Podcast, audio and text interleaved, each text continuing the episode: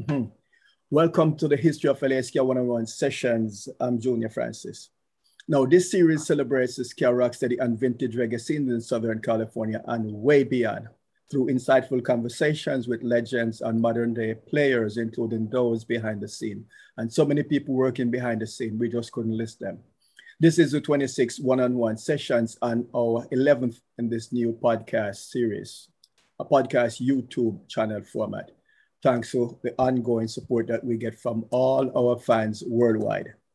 Today, we welcome a gentleman who played a vital role behind the scenes right here in Los Angeles, as it's been often referred to as the entertainment capital.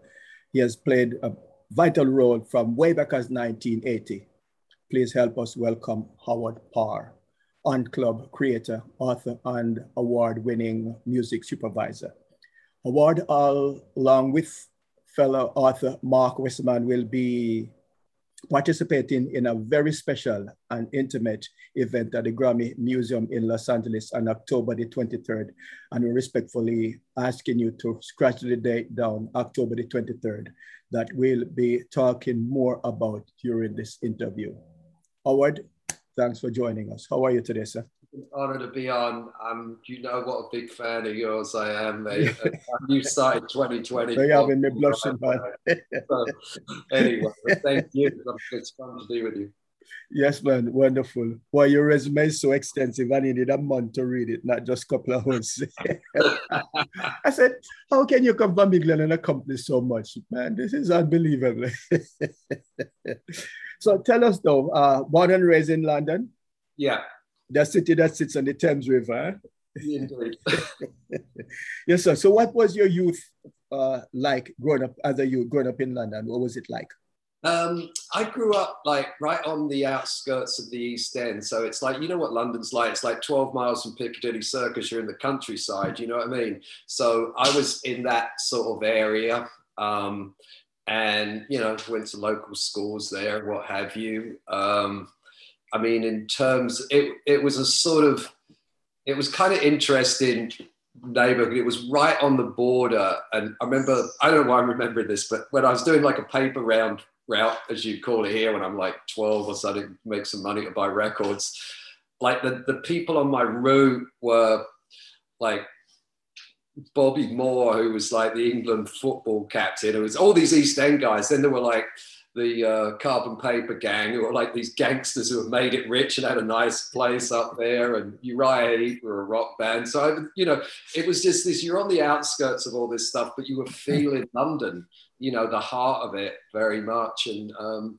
you know really everything sort of just hit for me when music really mm-hmm. flew into my life you know as a as a single digit kid you know and that right. that was really the catalyst for everything and speaking of music, what music hit you the most as a youngster? Very young. The first stuff I would say would be, you know, not shocking that, you know, a lot of the English bands that were popping along at the time, you know, all the, uh, you know, the sort of the kind of obvious Stones, Beatles, Kinks, um, Small Faces. Um, I, but then, funnily enough, Millie Small obviously had My Boy Lollipop in 64. So that was like the first taste of the music that sort of came to drive my life for, you know, a long period. Um, and then really the soul stuff. Hmm. Um, Stax had, there was a TV show called Ready, Steady, Go in England, which it, I think, well, I know it's available on, on uh, DVD video. You can just find it on YouTube it was like the coolest music show I've ever seen in my life. And they brought over all the Stax guys, uh, men and women, to play. And that was a huge changer. And Stax is my favorite label, really. Yeah, me too. American label. Hey. right, right. Yeah, no, exactly. yes, no kidding. Without a doubt. And the, the interesting thing about it, I mean, just to sort of, since you, see, you, you love it as much as I do, was many years later, when I went to work at Polygram Records, I met the Memphis Horns, who were like, you know, gods to me, you know, and became very dear friends with Wayne Jackson, the trumpet player, until he sad passing a few years ago. But what he told me that was fascinating about that, and I think really speaks to like a lot of stuff about being a kid in England in that era, especially, was that, you know, we just assumed they were huge in America. And they weren't. Like they were big in Memphis, but the love that went back and forwards with Stax in England, he said it was like astonishing for them. You know, it was like the whole world opened up for them after coming over and doing those shows and mm-hmm. being on that show in a way that they just hadn't had before. Mm-hmm. So, you know, the soul side of it just stayed. It still is. I mean, I listen to so much vintage soul. You know, a lot of it WWOZ these days. I don't know if you ever listened to that station, but there's some great DJs on there playing old vinyl. Like you'll never know all the soul songs, right? I mean, you think get to a point where I was like, oh yeah, I know all that stuff, but no, you're like, you never you You can. which is great. yes, you can. So you moved to Los Angeles and never returned. Pretty much, yeah. Why was that so? Well, this was, I mean, besides the weather. yeah, right. No kidding, right? I mean, what happened was it was kind of ironic. In obviously, well, not obviously, but in 76, London was just going, it was horrendous. You know I mean? You've got the sort of conservative government, sort of just pre Thatcher. You'd got, you know, the forced strike. You know, they were trying to break unions, so there was that horror show going on, and there'd be mandatory power outage. I mean, it's funny. I, I was we're getting a lot of those here now, but back then it was like there'll be mm-hmm. days of it. There'll be certain days of the week and stuff. It was crazy, and then you know you'd walk into town or go to work or whatever, and there were like IRA letter bombs being randomly dropped on people, and it was a, just a weird time. And what happened was Freddie Laker, this guy entrepreneur, started an airline, uh, basically cheap airline. I remember. LA to London round trip, 200 pounds back in that era, which was a lot, but it was reachable suddenly for a kid like me where it never would have been before, you know? right, right. I had to book way, way in advance. Um, I think like six, seven months on these tickets. So I booked it you know, at some point, you know, mid to late 76. And I was like tossed up. There was like a suit I really wanted at this place that made the call suits. I was like, oh, this is So I bought the ticket and then punk happened. Like, right. It was like, I mean, I would say it hadn't been a, hadn't been a broom, but the bands really suddenly would start to play. And, you know, the been bands like Eddie and the Hot Rods and those kind of precursors, Dr. Feelgood, that had an edge that was missing, you know. But a lot of the big British bands had obviously migrated, Tax Exile, whatever, and they were all just removed from us. Everything felt very removed. So the irony was, right when London was becoming really like, the, you know, the early part of 77 was crazy, you know, and I came over here spring 77, right after all the Bill Grundy Sex Pistols stuff. That was right in the, I think it was about right in the aftermath of that. Um, but I just fell in love with Los Angeles, you know, when I got here, and I really did never, I never left. wow. So speaking in, about falling in love, uh, what was the music scene like upon your arrival here? You know, on the surface, it was horrifying. You know, I mean, you it felt like getting in a bad time machine. Like you'd put and growing up in England, I don't know about where when you were growing up, but and but we just were always hearing like FM radio was great. And you get here and it was all Eagles, Fleetwood Mac, you know what I mean? Led Zeppelin, like Led Zeppelin was like, we'd forgotten about Led Zeppelin, you know what I mean? So the surface of it was horrible. Um, but underneath the surface, once you got into it, there was some, you know, there was some interesting bands around. I mean, the nascent sort of LA punk thing um, was going on. Um, and so there was some. It was this. There was the Sunset Strip side of it, which, to be honest with you, was a laugh. You know what I mean? It's Kitito kid coming over like it was wild, you know, and it was like cheap, easy. We just had a good time. I mean, it was just playground, you know. So I had the best time on the music front. Um, you know, and there were good, you know, a few good. I mean, the first show I ever saw in the US was Tom Petty and the Heartbreakers at the Whiskey with this local band, The Quick, who I came to love, opening for him. So there's stuff like that. And the, the great thing about LA that ended up being a bonus was that all the English bands that I loved were coming. Start. I got here, and they were all were coming here too. So you'd see them at places like the Whiskey, primarily the Roxy, and they'd do two shows a night in these pretty small clubs where mm-hmm. some were already playing like you know, theaters or, you know, bigger, you know, Santa Monica Civic type places. So you were seeing this phenomenal music from England and you were here. And I was, and it was actually fine, you mm-hmm. know. um, but a lot of what I was excited about, to be honest, was what was coming here more than what was here, with with a few significant exceptions, you know. Right. So, what was it like for you um, leaving your family, friends, perhaps your parents at that time? And coming here. Uh, you um, came by yourself. you said very little money. Yeah, yeah. It, it was an adventure, you know. And I, I just, you know, honestly, I left home very young. I started work. I went to, you know, I was couldn't wait to leave school. Like school in England was horrifying. I think school everywhere is. but that's, right? I mean, all the sort of. Though it's needed. I mean, you know, it was like the whole thing of the, you know, I mean, look, I was just driven by music.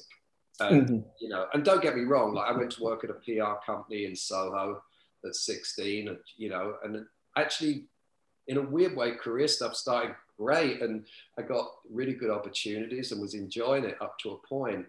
Um, but yeah, it was, and no, it's hard, it's really hard to explain. Like, I was ready for something else, mm-hmm. and I think that the Clash, in particular, sort of galvanized me and a lot of people, not just musicians, but other people, to like, this is blank, blank horrible.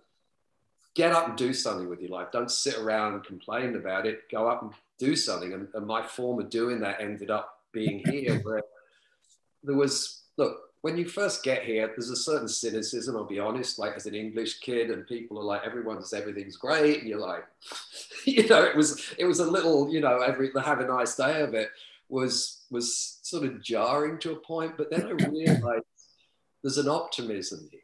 Mm-hmm. You know, how, how, about your parents? Did they give you their blessings or did they discourage you? Um, I don't think they knew I did. I mean, to be honest, I was not a great teenager. You know, I wasn't really listening to anything. Um, the only person I listened to is my uncle, um, who had been had been overseas and great guy. Um, also took me to my first Man United match when I was 12, which I never know whether to thank him or curse him for all that emotional upheaval for the rest of my life. But no, I love him.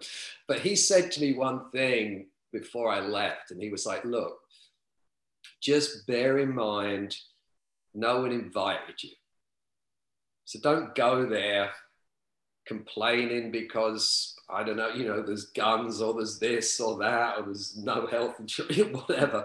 It's like just go." And if you don't like it, leave. But don't go over there sitting around being English and complaining about it. And I was, and he was the only guy I listened to. And I was like, I always believed that, you know, and I never, I, I just had a great time with it. And, you know, the, the point being that even if the positivity wasn't hugely, um, you know, the, from the depths of sincerity about stuff with every single person here, you know, again, jumping forward a little bit, but like, let's just say, for example, we're talking about the club, right? if I'd said I was going to do that with no money whatsoever in London, would never happen. People will give you 10, everyone will be like, give you 10, 20 reasons. Oh, that one never happened. You know, it's that, that air. And, you know, at that age, you know, I was like, I was so convinced, but also it's nice to have that atmosphere around you where people are like, yeah, let's, you know, why not? And I, that's what I loved about Los Angeles. Plus, for me, the noiry side of it, the architecture, I grew up reading like all the kind of Raymond Chandler, Dashiell Hammett, you know, all those great noir authors and the old films, the 40s stuff that I love so much. And it was still sort of here a little bit. So I had all mm-hmm. that that really, um, you know, I was caught up in it. And it was so, just, it was just different. It was, you know, you couldn't get more different really than London, and LA. And it's just, it was just I, I mean, you know, when did you? How old were you when you came over? Well, not how old. You know, I so I was um, I mid early to mid twenties. So right. I, I made like five trips. The longest I've stayed was 21 days in London. My dad lived in um, Clapham. Yeah. And he was just uh, a few, I guess, miles from Brixton. Yeah, yeah. Right. So I went enough that I could drive. I could drive around. and then you know to catch the bus because my dad worked on the bus. So I was always on the bus. Yeah, so I just I had a key for his house. I would just um I wouldn't tell him I'm coming. so he'd come home and hey, somebody leave the door open. Is somebody in the house? That was me. so I made a few trips there. So I traveled, I would say, quite a bit around. Uh, I was there when the punk scene was coming into being. Yeah. I was there when Bob Marley was supposed to make that first trip. I was moved to tears when I saw big. This is after context now, you know, big banner of Bob Marley coming. Oh man, me and they said this is a it's gonna be an upscale place, a big place, you know, not in the ghetto. I said, wow, reggae music is taking off in London. I, I remember yeah? seeing him at Earl's Court in London. Yeah? Say it again. I saw him play at Earl's Court in London. Uh huh. Right. So that was seventy six or seventy five. Yeah, it might have been. It was. I think it was. You know, I'm not. It was. It was in that minute. I remember. Yeah I remember like I would say 75 probably. Right. Okay. So I was there just before his arrival. And there were placards, post I'd never seen for a reggae show in New York. But um there was everywhere, everywhere, all over London. Big banners said, wow, yeah. reggae from Jamaica.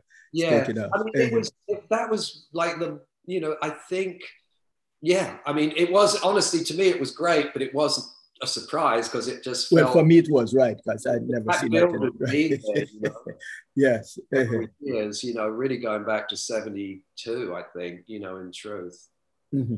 with Marley, that is, you know. Right. So I, I, I, after the end of the 80s, I haven't been back, which is unfortunate. But I was talking to a friend yesterday, and I really want to revisit. Yeah. London. Uh-huh. Yeah, yes. I went back a lot for a period, especially when I was working at a label, because you know there were offices there, so I would go on work and then just extend outwards, you know, through the '90s a lot. But yeah, I mean, I, I actually really love London right now. Um, oh yes, I loved it back then too. Just the cold, it was it was always almost always cold. Yeah, yeah. I, have I've only gone there September. I, I usually go in the summertime because um, after September it's really cold, and I didn't think that I want to go from New York, where it's very cold, in the wintertime to a place. So always in the summertime. So I've never experienced winter in London, but a lot of rain. You never, the clothes, you'll be walking nice day and the clothes just open and rain. I'll tell you, like, maybe we, this is such silly shit to get, get into, excuse me, but like the rain thing, I remember one the day actually pretty well now. It just brought it back to me when I was like, I got to get out of here. And I'd got like this new suit, I think, from Granny Takes a Trip, this cool like rock and roll clothing place. And I was walking down, I was living in East, East London at this point. We, me and some friends got a house when I was about 16, 17, something like that. And so I'm walking down the street to the tube station, and it's, you know, it's probably about a mile. Got my umbrella out, got this nice cool suit on, I'm feeling good, you know what I mean? And then the umbrella blows, literally, it's so windy on top of it. The umbrella blows inside out, like just sort of shattered like that. And you're like, okay, so, and you're drenched. Then you get on the tube, which I'm sure you did, right? And but you just imagine in rush hour and it's just hot and sweaty and just just gross. You get there and you dry. Then you walk down to your office and you soak soaked again. I'm like, I gotta get out of here. enough is enough. and then from there you came to Los Angeles where it doesn't rain. it yeah, doesn't rain. pretty much. Yeah, yeah. yes, sir. Boy, we, we got off track, we got sidetracked. But um, so uh, there were several Southern California venues synonymous with ska in the 80s um, from the Reseda Country Club, Palomino, the Valley, Hollywood uh, clubs, the Whiskey, so many clubs. Um, can you tell us about some of the clubs that were playing reggae? I, I can mention uh, when I came here, uh, remember Fenders in Long Beach. Uh, and then you, uh, the Ant Club, and about what time the Ant Club in Silver Lake came into being in relationship to the other clubs? Um, we were, well, the whiskey was always there, you know, and a great club. Mm-hmm. Um, the country club, which was much bigger. Um, yes. The country club changed a lot in Los Angeles, and then Perkins Palace, I would say, because up to that point, all the bands, you know, that would come through had been playing the whiskey or the Roxy. The Clash played the Civic, which is 3,500 people, but the rest of them, and they were doing two shows a night. So you'd get the first show a night was mm-hmm. industry, late kid, kids, 11:30 show, and it was phenomenal to see them in small places. And it was also easy to get there. Whereas the country clubs out in the valley, Perkins Palace is, you know, Pasadena, and they were much bigger places. And because they could pay more and they got they were you know over twice the size it sucked a lot of the business into those other venues. Oh um, and the bands only had to play once a night instead of twice right? So i'm sure they liked it. But i, I felt like it lost a little bit of edge at that point you know mm-hmm. just a little i mean not that the whiskey went out of business don't get me wrong. I mean they were still having bands but i liked that I've always loved the small club, you know. But my impression is that people prefer to play the whiskey because it's in the entertainment cap, capital of the world as opposed to on the outskirts, even though the money yeah. might be better. Yeah, absolutely. I mean, huh?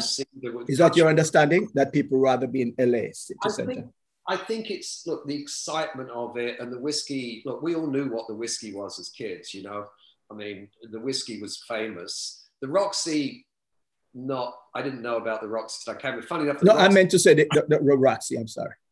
Oh, not the, the whiskey. Roxy, yeah, the Roxy. Yeah, the Roxy was nice. I mean, it was nice. It, it, was. It still is. It's. It's really the same. You know. The. Well, I haven't been in there lately, but it, it, last time I was there, it was pretty much the same as it's ever been, which is really nice.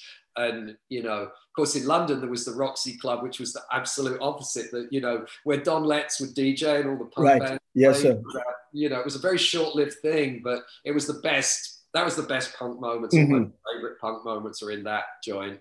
But yeah, I think those. I don't remember a lot of reggae stuff playing here when we opened. Um, I mean, Bob Marley had played. I feel like he played UCLA, if I remember correctly, um, in around would have been a, probably in 1980, like when Uprising was out. Mm-hmm. Um, I was on the East Coast, so I wouldn't. Yeah, I yeah, but the, those those venues, I don't remember. I mean, look, obviously, it, when we get into the two tone thing, those bands, Specials and Madness, were playing Perkins Palace, and but they'd all come to the whiskey first. This was it was like their second trips. Mm-hmm when they came back. So the whiskey, the whiskey was painted. The first time the specials came through, I think if I remember correctly, it was the end of '79, and was galvanized in time for me to start the club. Honestly, the, the, their label Chrysalis had done some deal with the whiskey, and the whole place was painted checkered black and white it was like you walk up there, I was like, oh my God, this was like, and you know, a first time through, there was such an energy to them that I think spread, caught everyone got it right away. Like I like to think, you know, obviously we, I was, I was hugely influenced by it, but you could feel it. People connected very quick to the social political stuff mm-hmm. on there. right. It, it just had something that, you know, to me at that point, punk was, you know, getting a little bit identikit to a degree, you know, um, other than Clash and you know certain other bands. But anyway, so that was really it. But I don't remember much reggae being in LA. I think you know, truthfully, East Coast and other areas of this country always played more. I would say New York probably always had more reggae and soul stuff. A lot of those great soul bands, some of them that were still playing, didn't come to LA much. I mean, mm-hmm. for whatever reasons, they weren't booked. Right well, it's inevitable that LA would, uh, New York would have more big, uh, reggae because of the large Caribbean community. community yeah, no, I, right, I, get, I, I understand it, and, and, not to say there wasn't a community here because a lot of you know there were there was uh, a happy, good amount of Jamaicans would come to the O Club. Mm-hmm. Um, you know, oh. um, so yeah. Right. Interesting. You mentioned the ant club. So how did you meet uh, owner Bob Silver? Bob, um, what happened was my girlfriend at the time then wife, now ex-wife or whatever, um, Julie, she someone had told her that this guy needed someone to book some punk bands. Mm. And so I went and met him and at the Filthy McNasty's, which was this little joint, right? It's actually where the Viper Room is now. Um, and he had got this place called the Oriental Nights, which was a Vietnamese sort of restauranty club thing. And it was on its last legs, basically. And he wanted someone to go in and revamp it. So I just, by this point, you know, I'd been obsessed about the specials and two tones since the, you know, the day the record, the day Gangsters came out. Yeah. I mean, I heard it and I was like, it was a life changing moment for me, truthfully. I was, I knew I wanted to do a club at that moment. And what had happened for me was that you'd go to the whiskey or the Roxy or anywhere else in LA and you get to see this great band, but there'd be like an old hippie DJ playing the Doobie Brothers. So you'd walk in there. No relationship, no connection. No relationship. You just stand there like, oh, this is awful. And then a great band would play, and then it would go back to, you know, I don't know, pick your 70s band you don't really like that much. And no offense to these bands. I mean, it would be like, honestly, I've got a soft spot for some of them now, but at the time it was just so incongruous. So, what I wanted to do, and what I basically went on to a rant to Bob about was there were also a lot of clubs at the time, like sort of Madame Wong's, these places where there'd be five bands a night. They'd all be just these hodgepodge bills, and it'd be like bring people in. You know, they had to get certain numbers of people in to sell drinks and all this stuff. And I was like, I want to do any of that, and I don't want to do punk either. and my argument about punk at the time was that the hardcore thing had started to kick in here, which at that point was in a very sort of misogynistic, violent male. You know, it was like you just see it. I'm like, look, you don't want this stuff. You got a club. You, you want that sort of violence hmm. every night? I don't want to be. I don't want.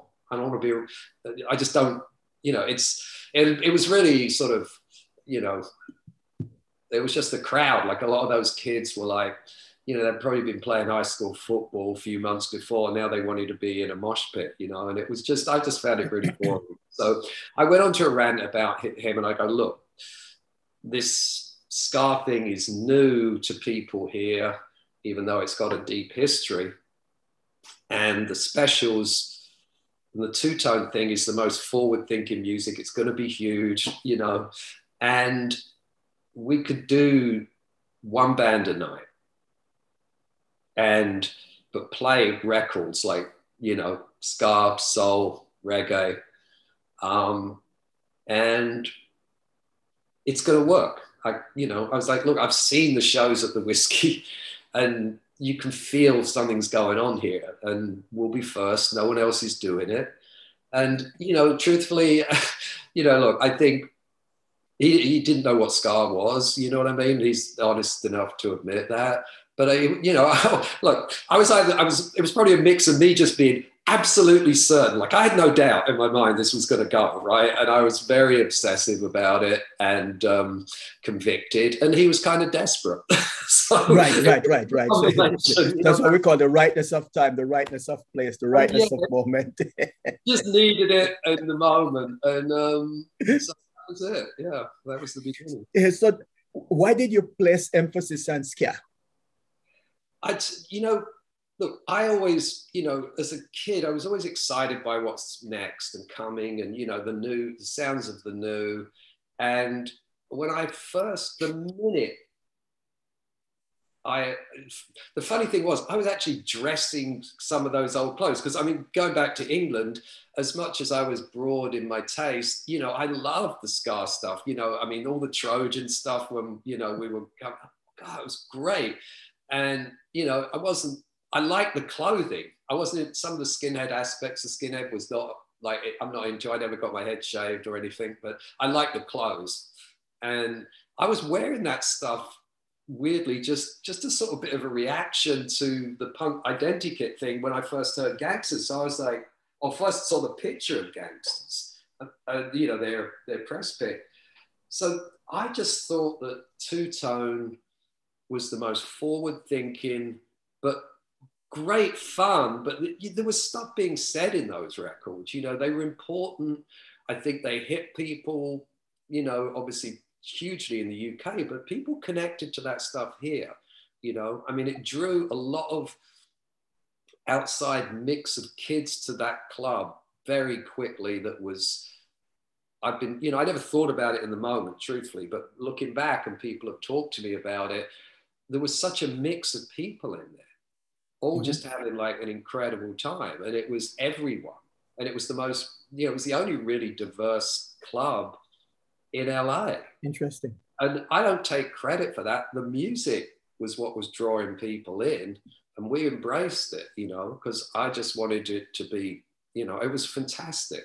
And you know, one uh, song that I highlighted and really inspired me, uh, Free Nelson Mandela. Yeah. Mm, I, yeah. Because the anti-apartheid movement was yes. an all-time high during that time. Yeah.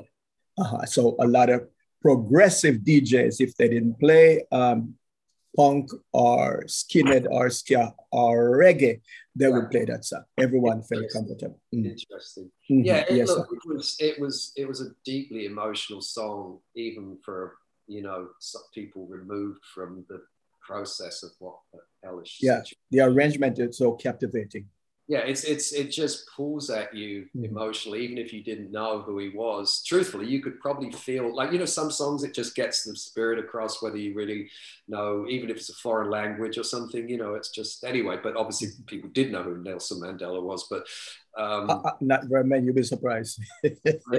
no, no, sir. no, a lot of people didn't know who. Uh, at least, no he wasn't that well known. But there are, thanks to the specials, worldwide recognition. Yeah. Right. So I want to ask you, how did you find the Arizona-based ska band Extremes? How did you oh, come man, in contact I'm with so them? glad you asked about them. And Arizona of all places. You know, it was crazy. I basically, I mean, it was the funniest thing. I mean, literally when we opened, there was really just the Box Boys were the only LA ska band, right? And I just felt like bands would fall, you know. We were booking a lot of, you know, soul people, reggae artists. Um, there was quite a lot of local reggae bands, as I came to find out, and or were forming, you know. Um, and I got this cassette in the mail from Phoenix, mm. and I, I just was like, I don't know, it was just it was so unexpected first uh, on any level. So I, I put it on and I'm like, oh my God, this is it. This is like, this is exactly what are you looking for? what I'm looking for. And so I contacted them. The club opened in May 80. Mm-hmm. And I got that tape uh, probably about a month later. So it was the whole thing was just beautiful, wow. you know. And they came in July, and Bill Bentley, who's going to be with us on the Grammy mm-hmm. panel, was LA Weekly music editor at the time, and Bill had come from Austin not that long ago and was, you know, just coolest, soulful, lovely guy, and just gravitate to the O Club. So he wrote this piece for us about the extremes. There was a thing called scoring the clubs back those days because literally, we literally our budget was forty dollars a week. We had a little ad in the LA Week, that was it, and flyers, you know, and that was a powerful thing. You know, it's obviously we're pre-internet days here. You know, it was very much like you'd read that stuff and see what was going on every oh, week. Yes, that was what oh, you would look at, and got there that night. Well, obviously that sound check, but you know, I went back. I think I went back down after sound check. It was like a line round the block before we'd even opened. so how did people know about them? But just by the ad? No one knew about them. Like no one knew who they were. They'd never had a song out. They'd never played a gig here. They didn't have a record out. They would, you know, sent me, you know, just rehearsal tapes, more or less. I think if they, I don't even think they were demos, but they just, I was just like, ah, you know, dream dream band. And I think at that point, the club had hit very quickly because mm. people, you know, my big thing was to make it special. You know what I mean? And so we only right. did as much as Bob wasn't thrilled about it. I was like, we just need to keep it weekends. You know, when these clubs get every night, it's just, you know, it doesn't mean anything. Make it special. And the records that we played or I played, you knew what you were going to get. If you were into that kind of music, it wasn't going to be something else. You were going to get different record songs every week, but it was going to be in those musical worlds, you know. Mm-hmm. So you, and, people, and, give us a for instance. What would you play for those who give us a, an, uh, for instance? What would you play? Um, you know what i will do afterwards? I'll send you a, a little playlist. No, just for the benefit of uh, the viewers. but I mean, essentially, look, there would be there would be I'd often start the night with dub, you know, while people were coming mm-hmm. in. Um, you know, um, Big Youth. I love Big Youth, you know, and that would probably be early in the evening. And then as people sort of came and the sort of dance floor, it just moved up tempo, you know. I'd obviously hammer the specials record, the English beat. Um, the there was a great Spanish language version of Madness is One Step Beyond. I got on a flip side of a single, and and because we were in a Latino neighborhood, and these kids were sort of you know kind of curious, so they would come in, and that that was just like acknowledgement of them, and Floor went crazy for that. It's a great version. I mean, and they you know the, the it's just brilliant. I've been trying to use it in a film for years. anyway, um, then we would play the old, you know, ska stuff, original ska stuff, you know, a lot of a lot of um, Trojan stuff, anything, you know, and then a lot of soul, you know, would play the Stax stuff, um, and older reggae stuff. You know, I played like contemporary Bob Marley, obviously. Uprising oh, was out that year. Yeah. Um, and just you know it was sometimes you know you just read it you know look you you know better than I do. You've been doing this a lot longer than I ended up doing it for that's for sure. It's, no but I know, don't think that was happening anywhere else in no, was, perhaps no. west of the Mississippi River. Yeah. I'm you just know, guessing would, you know and look Marc that sort of mix. Yeah yeah. Mm-hmm. yeah I don't exactly. I don't think so. And I don't I don't think you know I mean I, I'd like to say we may have been the first club really dedicated to ska probably in that in not ever, but in that upswing when people started to rediscover it again. And so when they were come, when the extremes came, there was the crowd were waiting for them. You know, when he wrote the piece, just you know, on them, it was just everything coalescing at once. You know what I mean? It was like we we we were flying them, we were crowded anyway, but it was just the extraordinary. It was a huge crowd that night outside so early. And there was just an excitement building all around it. So i think it was good for it was a very mutually perfect thing for the mm-hmm. extremes mm-hmm. and us. And i'm really really glad you brought it up because i feel like there was so many they're a kind of forgotten band and they were so great. I'm telling you like i just i wish i had film that people could see because it was riveting. Riveting. Wow Yes, sir. Which is a fantastic segue. Uh, let's talk about the Box Boys and their significance to the Los Angeles ska scene. Um, yeah, I mean the Box Boys. I mean, look, they're still dear friends, and I, I've got a deep, you know, regard for them. They they had formed. They were playing gigs before we opened. They were the only band. They were the only ska band around in LA at the time, and I'd seen them and really liked them. So I, I, we'd already sort of become semi friends, and their manager mm-hmm. Perry Watts Russell, I was on to the minute I knew I was doing this. I'm like, you need to be in there right away, and they were booked. You know what I mean to start. So it was like they, I would otherwise I would have opened. They would have maybe been the opening night band, but um, they they were just great, and they're you know. I just the spirit of them. And I, funny enough, I you know during writing the novel, I went back and I was listening to stuff. You hadn't heard it in a long time. You right. know, man, this stuff holds up great. You know, um, and yeah, yeah. Mm-hmm. What other uh, ska mod groups were around in the early 80s? I know um, the targets uh, from some research I've done. The Skank Whispers, uh, the Untouchables. Uh, am I right in mentioning Yeah, those yeah. as early LA band Yeah, I don't know. I, I, or Southern California then? Yeah, I don't know when the Toasters formed, so that I'm not. I'm going to defer on that one. No, not the, the targets, not the Targets, excuse me. I beg your pardon. The I target. think that, yeah, the toasters are East Coast. I mean, Yeah, yeah, yeah. specifically the Southern California area. I what happened was in terms of the Untouchables, those guys I, I still say kids, and I realize none of us are kids at this point, but they they would be club regulars. They were all there on the dance floor, and um, you know, at a certain point, and I've, I've gone back and forth with this in my mind, and I'm never quite sure whether Terry or Clyde gave me their rehearsal tape, but they were like, we've formed a band, and can we play? And I, so obviously, you know, we found a date for them, and um, they they were really, I think, I feel like they were next. You know, I mean, it, I, most of this was '81. I, they 80. I don't think any of those. I think those bands formed. I know that Untouchables formed in '81. I would probably say the same in that pocket. The Skanksters played a lot. The Untouchables played a lot. Targets played a lot. I feel like that that was more. That wasn't the. I don't think any of them were the first year. Mhm. It took Right. a while. Took a little bit longer than I thought, but I guess they were all rehearsing and writing songs. Right.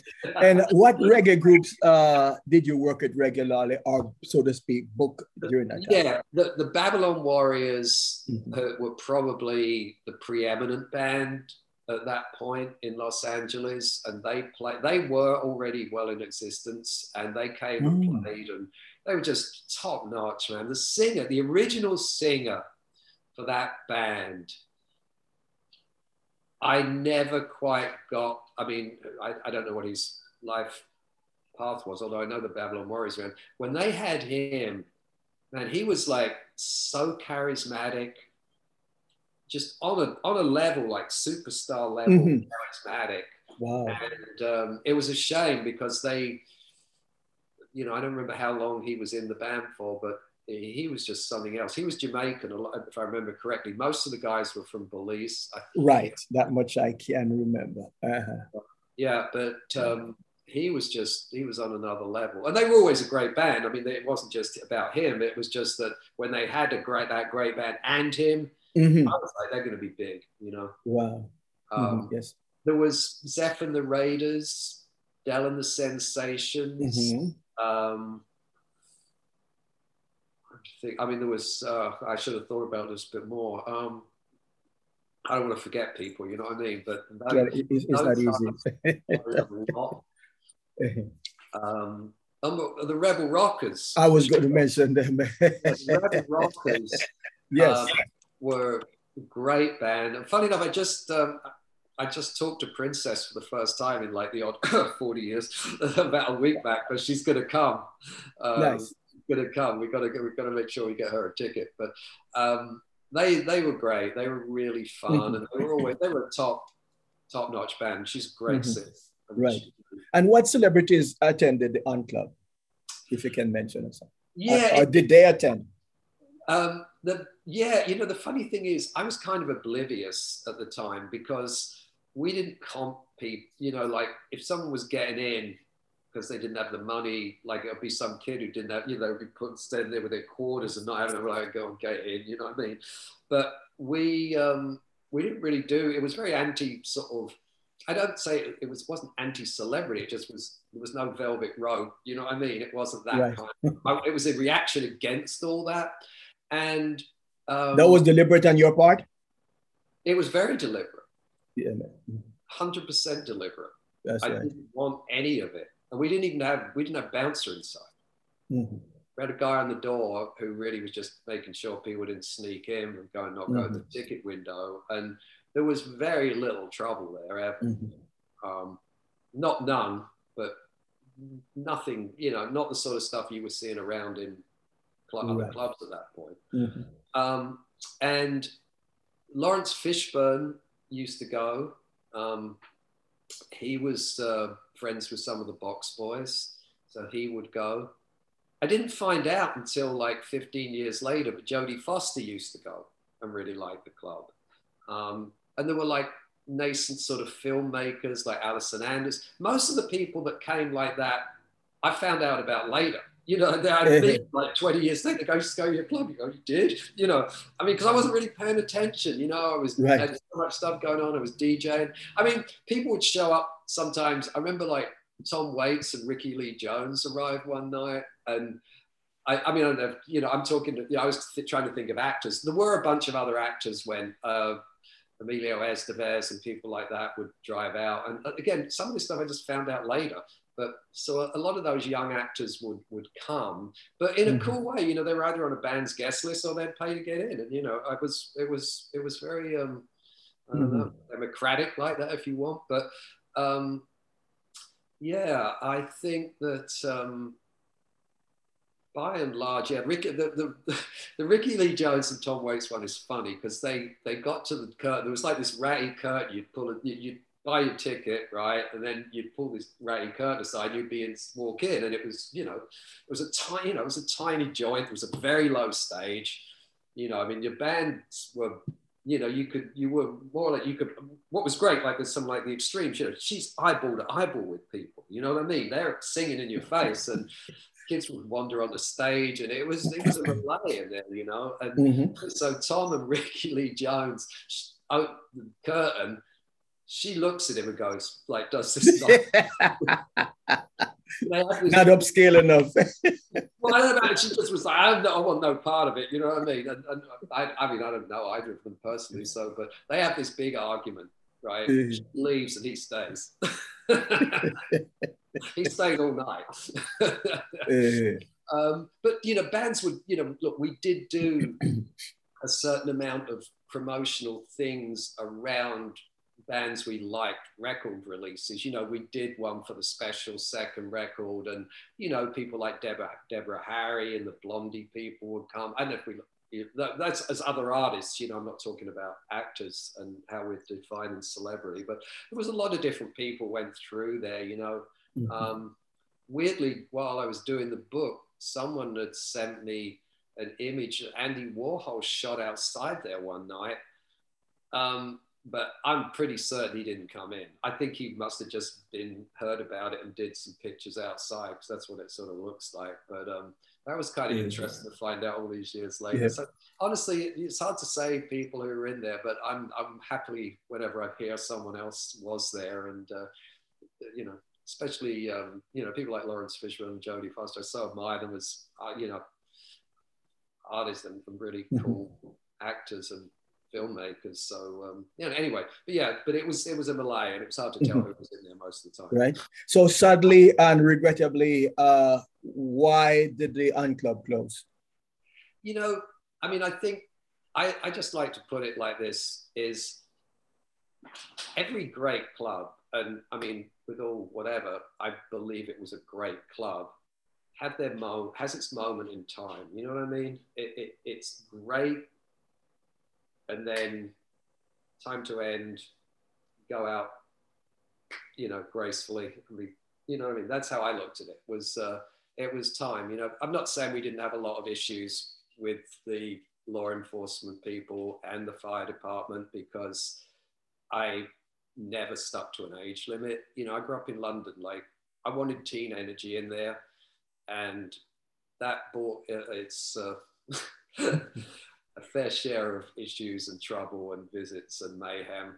Um, but you know, at the end of the day, it was time. You know what I mean? It was mm-hmm. perfect yeah. in its moment, and nice to just remember it that way. Mm-hmm. So interestingly enough, from there you went on to become a publicist for several top clients, including MTV, NWA, uh, Jimmy Cliff. It doesn't get any bigger than that. Uh, media relations executive. I think you also work with Bunny Wailer. Tell us about uh, work also with Polygram Record.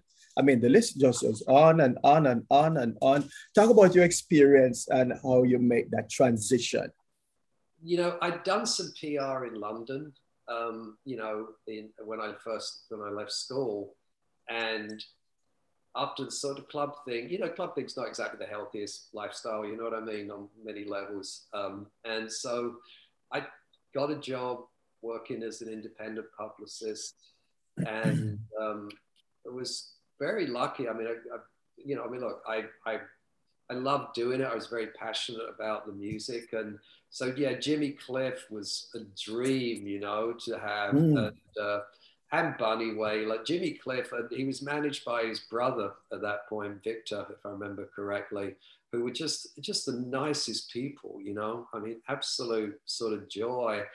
And you know, I, I was doing who else do we, I did NWA for a while, indie. Um, Ian Hunter and Mick Ronson. I mean, I love Bowie and the Spiders from Mars. So, you know, Mick Ronson was it for me and that growing up. Um, so at a, certain point, a friend of mine, Sue Sawyer, who when I met during the O Club days, and she had worked at Epic Records for a long time in the early days. So she got the Clash stuff, and you know, Cosmo Vinyl would send us the like, you know, uh, unreleased next tracks to play, and she was like a big, big supporter of the O Club, and she was getting ready to leave Polygram and she got me basically positioned me, got me me. She goes, look, you're doing all this stuff. I was representing Ian Hunter and Mick Ronson were on Polygram, and I was doing them independently because they'd hire independent publicists on certain projects, as was Michelle Shocked. So I went in and met them and got the job and stayed there 10 years, you know. So uh, you also transitioned into focusing on movie soundtrack, right? Later yeah. on. Yeah, I did. Um, uh, I what was, was, that emphasis?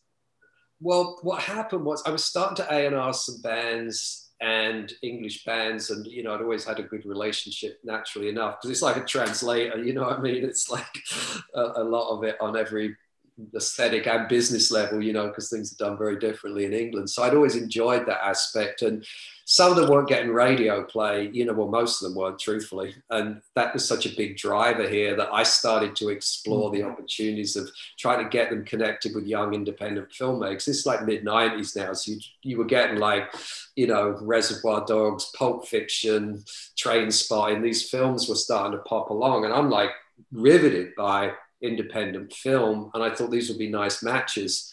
So, yeah, the person who was actually doing soundtracks decided to leave LA and she, she left and moved away. And I uh, went to Ed Eckstein, boss at president of uh, Mercury Records, and uh, convinced him to do this wild soundtrack for Gregg Araki's film Nowhere and give me like $200,000 to do it. You know what I mean? And I always said to Ed, he was the only president before, afterwards, during who would have ever rolled that.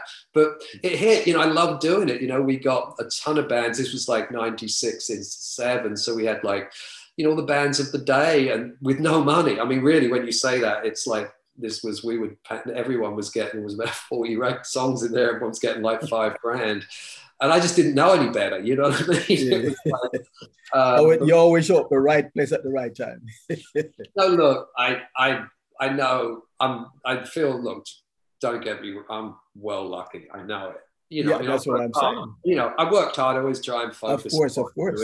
Your resume speaks for itself. Mm-hmm. You know, I think it's like for you. You know what I mean? You you you have this thing, and that you're focused and you love it. And why would you not do it great? You know what I mean? Right why would mm-hmm. you not do it right So I love that world, and it just I still do. You know, I um, I realized at a point fairly early on that I wanted to be on the other side of it as a music supervisor, partially because when you're at a label, there's this predominance of jamming bands into a film because mm-hmm. you're funding the soundtrack. This it's very different now in some ways. It is you know, obviously Spotify, so many things have changed in that business. But essentially, I realized like I had to be pure for the film. And I, I, I, mean, I can't put a song in a film that feels right. If I, it, it's like almost physical pain. You know what I mean? If you see a scene to a song, like, oh no, this is wrong, it's wrong. So I went out, got an agent um, who told me I was I don't know what the language factor is on this show, so I won't say what he actually said to me, but uh, he said, You're F crazy, um, and uh, took me on. And never really sort of looked back. I love love doing it so much, and uh, yeah. You know, Howard, uh, I'm inclined to believe you've done everything except running for president of the United States. for instance, uh, your novel. Uh, when did the idea struck you that you should write a, a noir novel? Uh, you know, I, I'd had an idea. The, the, the, some of the subject for that first novel had been in my head for a long time. And mm-hmm. I finally thought, you know, like, if not now, when? You know what I mean? And I really yes. just thought, I, it was like I wanted to, I, you know, it's always good to have a new challenge, you know? Mm-hmm. And filmmaking is very collaborative, which I love. But I thought, well, because people are like, why don't you write a screenplay? I was like, mm, I want to write a novel, you know what I mean? I, and naively thought it was a very singular thing to do. And of course, so many people help you along the way. But um, I started, you know, I actually probably, it came out in 2015 and it took me a while to write it. And truthfully, I didn't have a big discipline at that point to write because I was so busy and I didn't, you know, I hadn't done it before. Um, and I most, I would go to like Jake's in Jamaica. uh-huh. a number of times and hold up there and wrote chunks of it. You know what I mean? Because when there was no internet there at that point, right, right, right, which was such a, you know, it was good for me because I wasn't disciplined enough to put. Mm. There was no TV, you know, so it was like I, I would go and just. I needed to go places where there were no distractions, you know, and learn how mm-hmm. to do it, and that's kind of was the process. Right. So share with us uh, your first book, Once Upon a Time in LA, uh, rock and roll noir novel. So that's number two now. Uh, that's the first one, and Top Ranking's the second one. Right, which we will show Top Ranking in a 2nd mm-hmm. Right. Thank you. uh, yes. Yeah. So Top Ranking just came out recently, and uh, my sincere thanks for uh, having your publishers sent me a copy. I really appreciate it. Oh, that's fun. Yeah. yeah. I, am heading to Mexico, so I'm going to take it. Fantastic. Yes. Well, I think you'll, hopefully, you'll have fun and you'll definitely get a taste of what the first year of the O Club was like in there. Yes, you know? I, I started reading. I started. I started. Um, I did it, some reading. It's a sort of merge of everything and it it's sort of lived in the moment and I'm really, really happy. I had a hell of a lot of fun writing it, and I, um, you know, it it it was exactly what I wanted it to be. It came out pretty much how I wanted it to come out, and I. I'm always doing this stuff, but like basically Denise Hamilton, who's a crime writer, um, I met her right as I was starting the first novel in a book signing. She was she was about to do a book signing at a mystery bookshop, and I told her I was getting ready to write Once Upon a Time in LA, and should I do a group or a class or something? And she's she said she remembered. She goes, wait a minute. Did you have a club in Silver Lake back in 1980? And I'm like, yeah. And she goes, you should write a story about that. And I'm like, well, that's not this book. You know, it wasn't in my head at all to write, uh-huh. truthfully. Um, and she gave me her card back in the day, you know, when I was getting ready to write the first one. She goes, Look, most people never finish a, a book, a Mac book. If you ever get to the first draft, here's my number.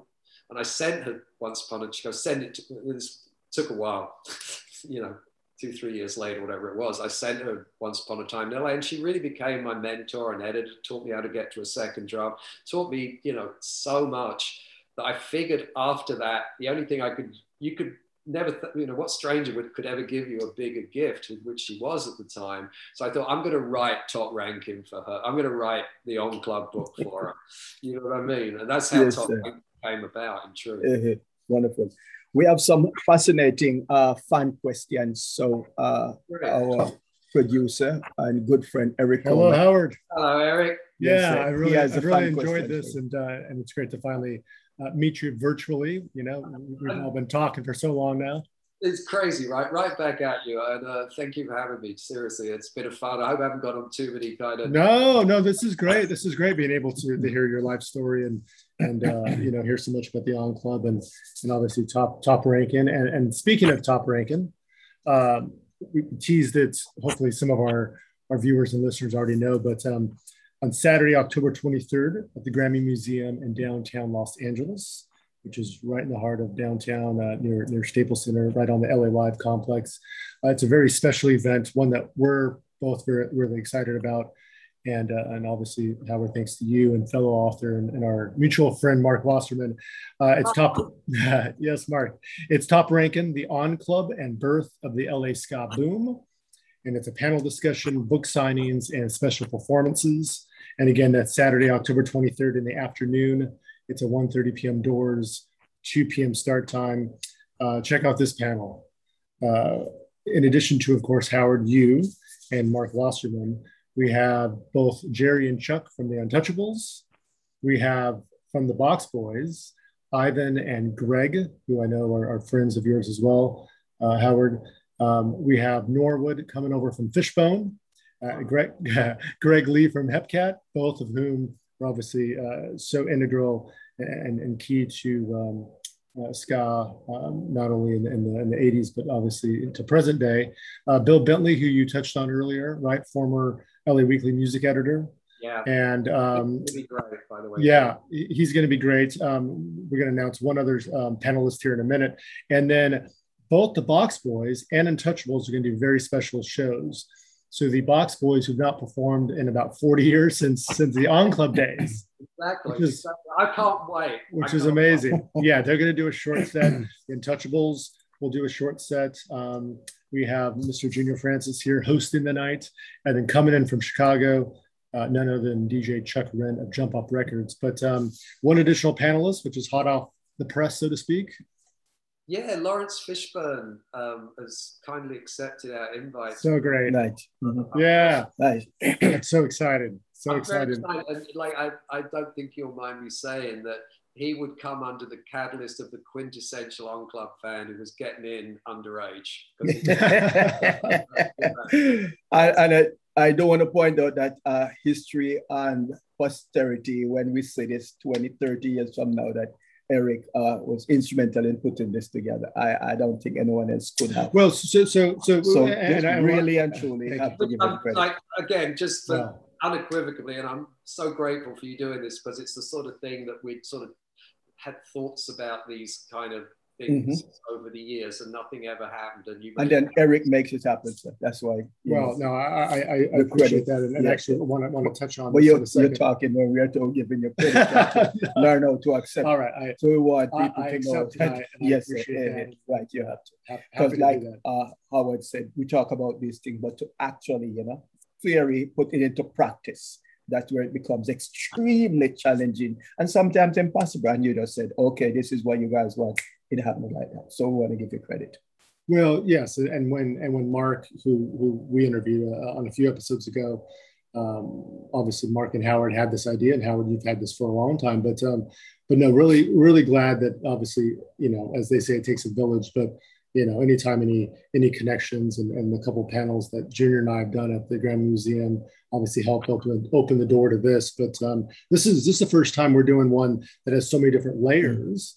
And really, when we talk about the history of LA ska, we're talking about pretty much the formation of it in this in this instance, right? I mean, between between what you did at the O Club and having the Box Boys, I mean, it doesn't it doesn't go much much further back, if, if anything, before. You know, let's be honest. Um, this is an afternoon event, all ages, which is which is uh, extra special.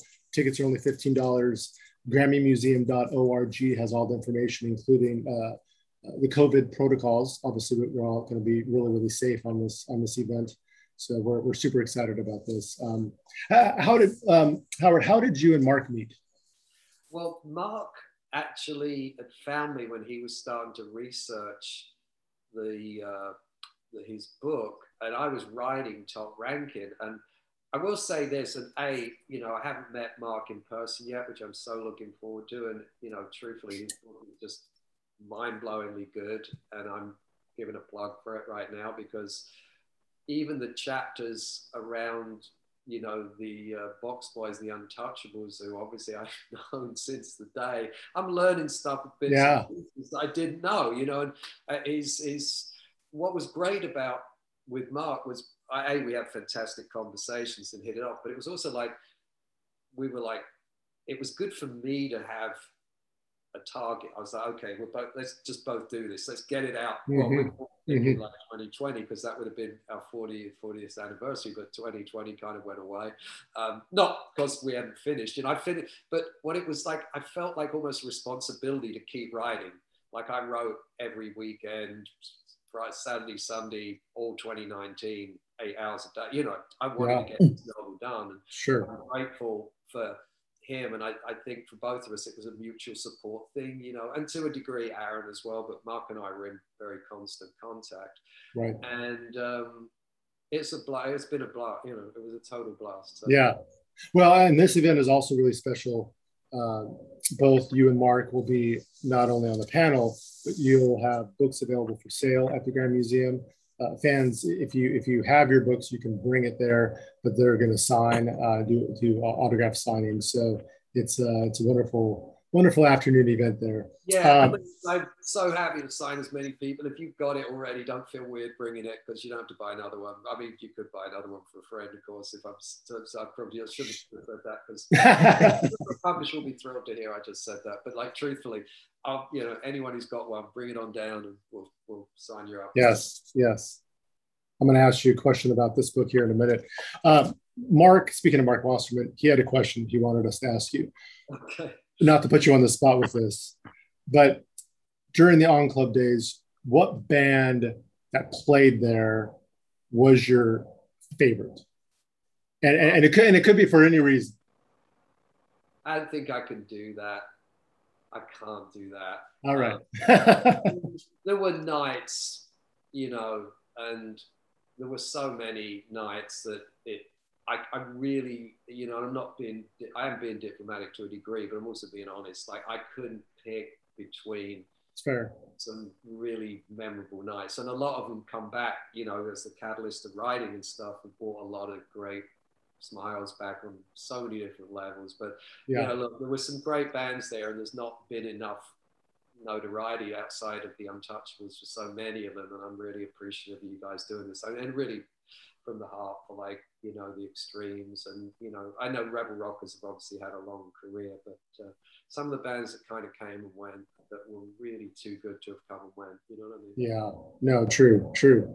Um, so speaking of your book, w- which I thoroughly enjoyed and loved, and, and I and I can't say that I've read too many books like this where, um, you know, part part fiction, part nonfiction. But how do you how do you choose? How do you choose what to? And this is obviously general question, or you can get as specific as you want. But how do you choose what to keep true, right, versus not? And, the other thing is that, and we talked about this off camera, but the way that it transported me back when, when you mentioned what what the DJ was playing or, or what somebody was listening to, or you talk about not to give it away, but talks about you know Marley when he was diagnosed with cancer, but, but so many so many true to life or so many things that kind of put me in that moment.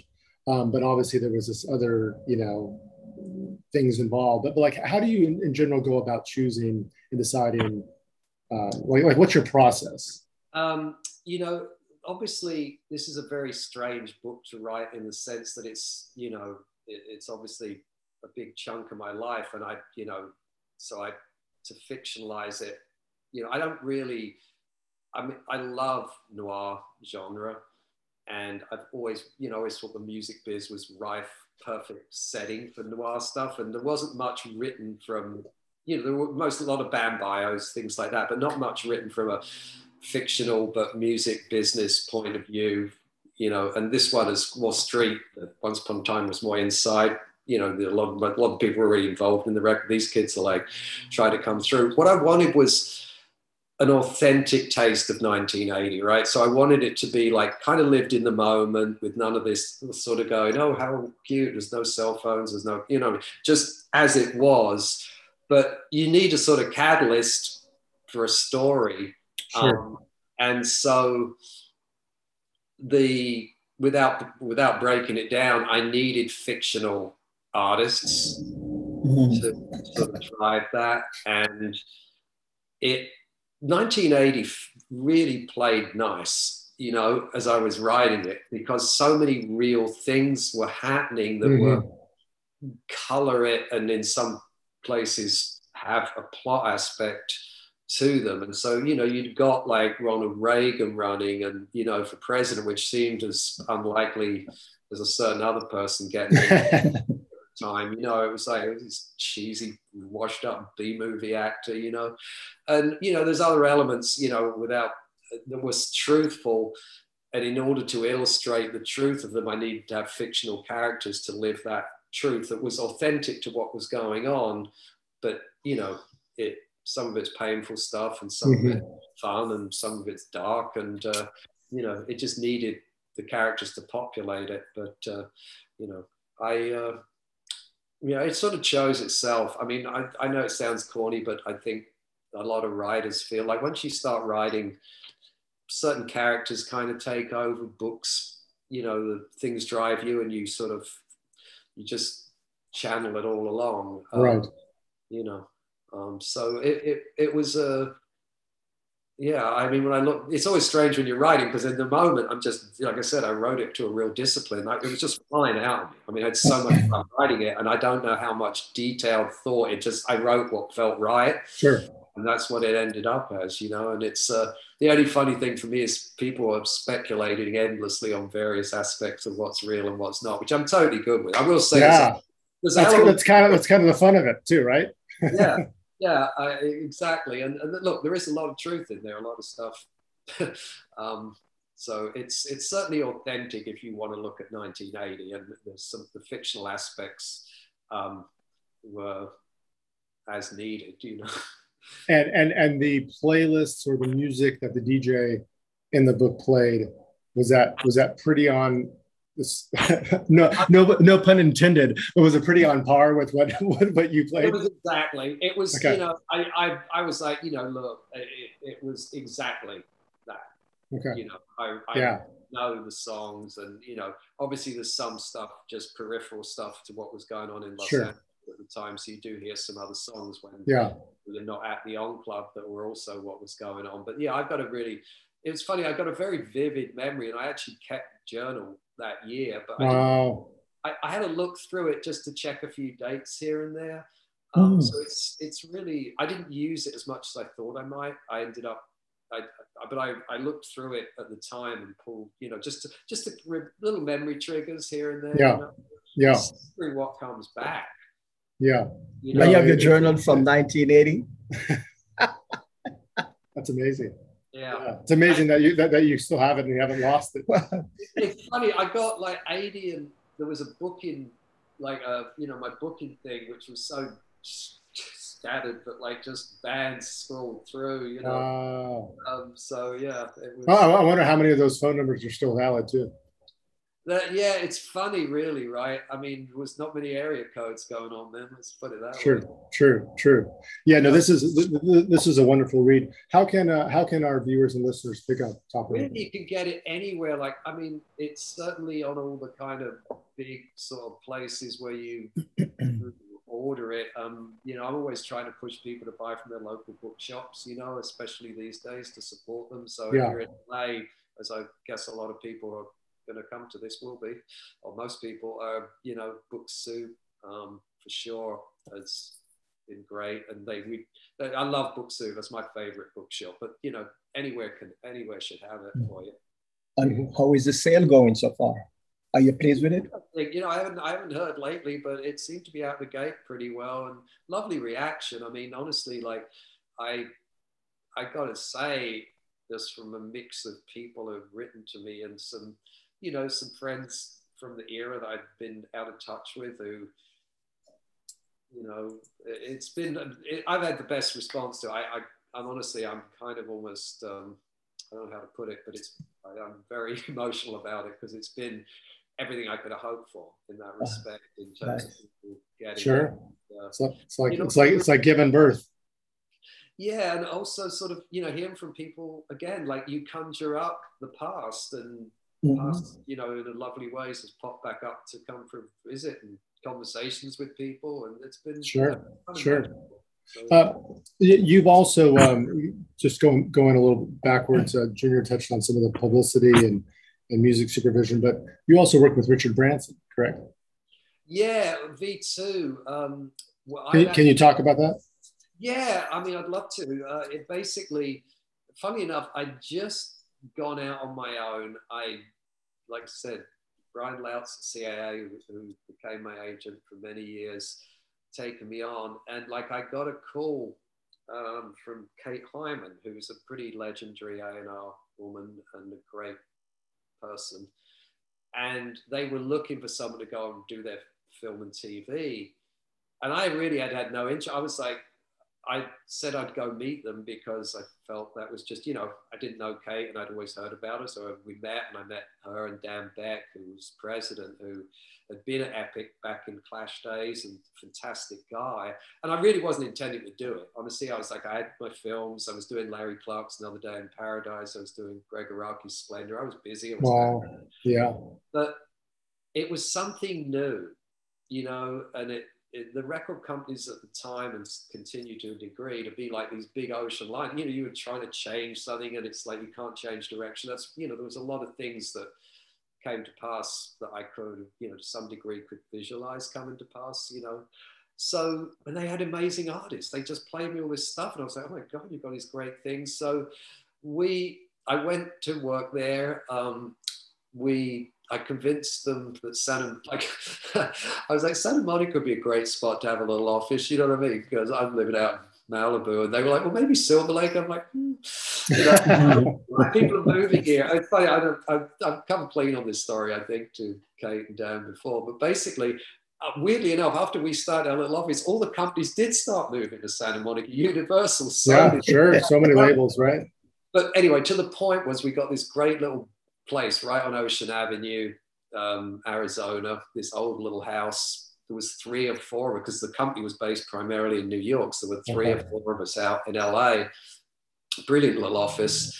And um, Richard Branson was not super like hands on day to day, but he would show up periodically. And I, have got lovely memories actually of like he'd show up and he'd, he'd come off his Virgin flight and he'd bring some of the you know people who were working on the flight with him come down for a visit. it was great. I mean, it was it was it couldn't have yeah. been formal, and it was it was a really great couple That's, of years. Yeah. I'm sure that was that was a good experience. And I got to work with you know Kate had, had bought in the Moby record play. Okay. And I remember she sent it to me, and she hadn't actually signed. You know, Moby had been dropped by Elektra, and uh, you know, staggeringly, and he'd made this record, and she got. I was like, oh my god! Like for my world, you know, I was like, this is staggering, and I, I we had an incredible run with it. You know, it was like I very selective. You know, like I think for any of our world, you only want to call people when there's a really tell them to you got to got to hear this. You know, you've got to be very selective with that. And I'd got hold of heads of music at you know the different studios. I was like, you know, I know playing this on your car in your office while you this one needs to come home. You know, and we just went mind blowing mm-hmm. on film and TV stuff. I mean, every song of that was licensed wow. film or some yeah. visual media. Um, and uh, yeah, Moby, it was a lovely experience. I'm very grateful for that time there. You know, honestly, I hadn't intended it, and it was just one of these nice surprises. You know? Yeah, yeah, no, I can imagine it was it was a great experience. Um, a question for me, um, because I, I obviously now with so many streaming platforms and services, and obviously video games, a lot of people are discovering music that way. Clearly, um, you know, my wife and I between between the Netflixes and the and the Hulus and Amazon Primes and HBO and all that. But and I'm amazed, and I find myself shazamming right? Like what's this song? You know so often because i don't want to wait until the end credit. But but how do you but you as a music supervisor how do you decide because you touched on earlier how how obviously you are very specific but how do you decide between like in a given tv show or movie to place a, a classic tune, right? And, and obviously you have amazing taste in the in the in the classic, you know, heritage or vintage music, so to speak, that we talked about earlier, but like versus some of the newer music. Obviously, I know it's. I would imagine it's situational based, but but but but but how do you? What's your process like in that sense? Well, you know the when I'm doing a period film, you know, to cover that first, um, my biggest obsession is to be absolutely authentic, like literally to the month. Like I, you know, okay, we were doing Mike Mills' 20th Century Women, and, and Mike, you know, grown up, you know, Santa Barbara at that time, and you know, he was, yes, we, you know, he, it was, it was very much a sort of, you know, we both had our stuff to get done, but I was like, oh, he was like, oh, let's, can we use something from London Calling? And I mean, we, you know, we didn't have much money. It was a normal drill, you know. I was like, I was like, wait a minute, they didn't come out till Christmas in England. It was January, and we're in July. Wow, yeah. It was like I hate it if I see a film where it's even a great song's used, and it's not the right, you know. and It's like you're trying to do a period film. You want it to be authentic. You don't sure. want one thing to pull you out. So my and I'm about to start. So I, just, I can't, can't talk about it yet, but I, it's been I've just had this long conversation with a very cool filmmaker. We're about to do a, a great film together, I think, and. Uh, at any rate, it was like you don't really want to remind, use the cheaps, cheap in the sense of easy, emotional, easy thing. I'd rather have a, an authentic song from any given year that you haven't been hearing since. Mm-hmm, mm-hmm. You go right to the moment where the filmmaker wants you to be, not because you've been hearing this song on the radio and you remember mm. this, that, or the other. I think, and I'm not saying, you know, it has to be never heard of, but you don't want things that have just been in the current ears forever. Sure. So the flip side is, you know, the Sex Life series I just worked on for Netflix. We were very just about new. And uh, there are some flashbacks in that series. So there was authentic things from, you know, 2010, 12 era. But, you know, stacy Rukeyser, the showrunner, was incredibly open to the new. And if it was emotional and it worked, that's to me my biggest criteria. Yeah. What what would these what would this character be listening to? First of all, you want it to feel authentic for the you know the period thing we covered, but in terms of the now, you know, you have to try and sort of get in people's heads a little bit and just think about these characters and what right. their background is and what they would be drawn to. And then the rest of it's emotion. You know, you want to feel emotion that's real and um, that show was like we had an incredible time it was great to just be all over the place with new stuff and you know there's some things you'd heard of, of for sure but um, you know there's there's just great music out there so I, I'm I'm kind of like it's very situated. Okay. Yeah, I don't. Yeah. I put it this way: I don't look to put an old song in a contemporary show unless there's some awfully good reason for it. You okay. I mean? Yeah. Yeah. No, that makes sense. Yeah, it's fascinating. Um, we want to remind our listeners and viewers Howard Paar has Top Rankin, a punk ska noir novel, which you can pick up uh, on hopefully at your local bookstore. You can pick it up online. Yes, uh, online, or you can come to the Grammy Museum if you're Los Angeles based, or you want to take a little, or you want to take a little trip down here to Los Angeles uh, on Saturday, October 23rd in the afternoon. Uh, doors at 1.30, 2 p.m. start time. It's Top Rankin, the O Club and birth of the LA Ska Boom. It's a panel discussion, book signings, and very special performances. Uh, as part of the panel discussion, we have Howard Paar here. If you want to, uh, we just, even though we touched on it quite a bit, but we've literally just scratched the surface as it relates to the O Club, because we definitely want to leave a lot of that discussion for this yeah, yeah. panel. So, so to hear a lot more about that, um, really important club and, and, and, the scene that came out of LA at that time. Um, come on out. Uh, Marc Wasserman, who is a musician, podcaster, and author of Ska Boom, an American Ska and Reggae Oral History, another really important book uh, if you're a fan of, of uh, the music that, that we all love and, and appreciate so much. Uh, Jerry and Chuck from the Untouchables will be on the panel, as well as Ivan Wong and Greg Souders from the Box Boys which I'm personally really excited to finally see them, uh, as well as Nord Fisher from Fishbone, who used to who used to go into the O Club, uh, and Greg Lee, who's a, who's a friend of ours from Hepcat, as and well. I can't wait to meet Greg because I've yes, I, like I said, I never knew that he formed the band and he used to go to the club. So that's like double exciting. I love that band. Yeah, we'll, we'll, we'll uh, yeah. Greg is Greg is uh, such a such a wonderful human. Uh, Bill Bentley, who you mentioned earlier, who was a former LA Weekly music editor and author of the uh, of, Smith, of Smithsonian Rock and Roll Live and Unseen. Uh, and I know that you've known Bill for a long time. And then one additional, uh, very important panelist, Howard. Laurence Fishburne. That's right. Excited, he's going to come and uh, this with us. Uh, it should be should be fun. I, am yeah, I'm very excited, and uh, yeah, yeah, that's, yeah. a place to get your book. Come on down. You might as well get it. So we could sign it right for you. absolutely, please do that. Um, especially for people who pop in that we haven't seen in a long time. Um, yeah, great. Be great It'll be a little reunion, I'm sure. Uh, all the details uh, at GrammyMuseum.org. It's an all ages affair. Junior Francis here is going to host the night or the afternoon rather, and DJ Chuck Wren from Jump Up's coming out. So, did you mention the performance to be? Uh, maybe I didn't this time. No, Thank I don't you. think you did. Very special performances, one time only.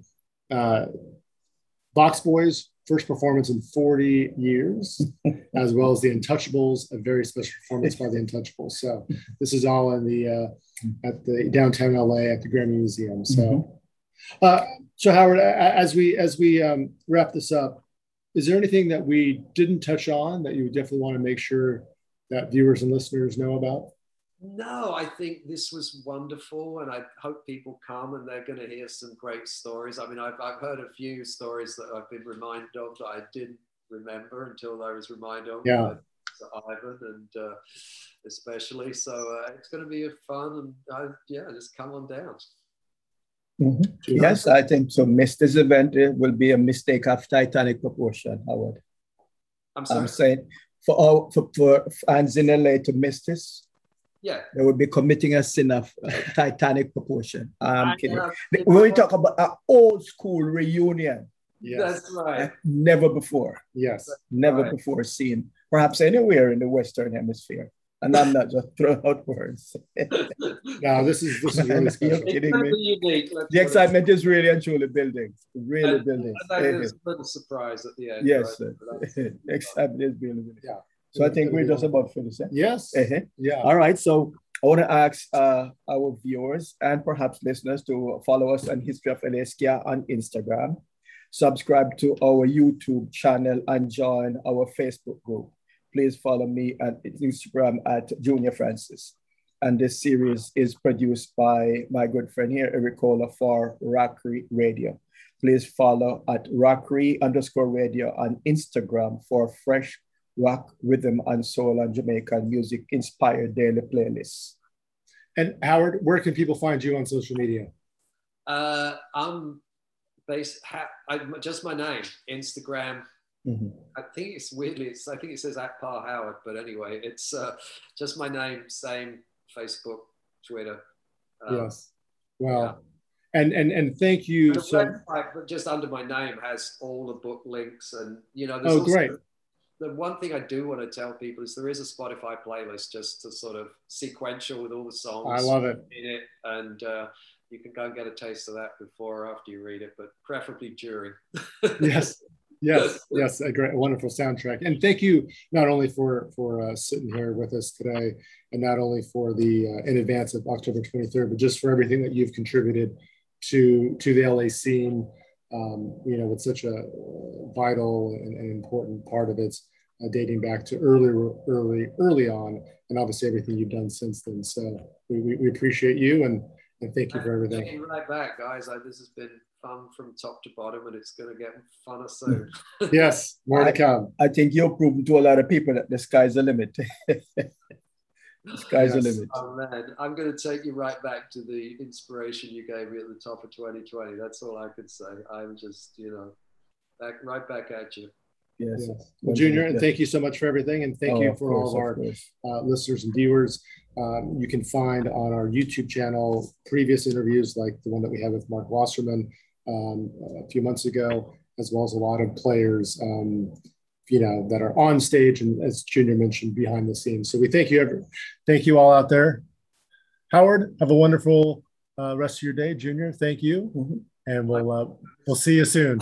Thanks so much for having me. All right, take care. Bye bye.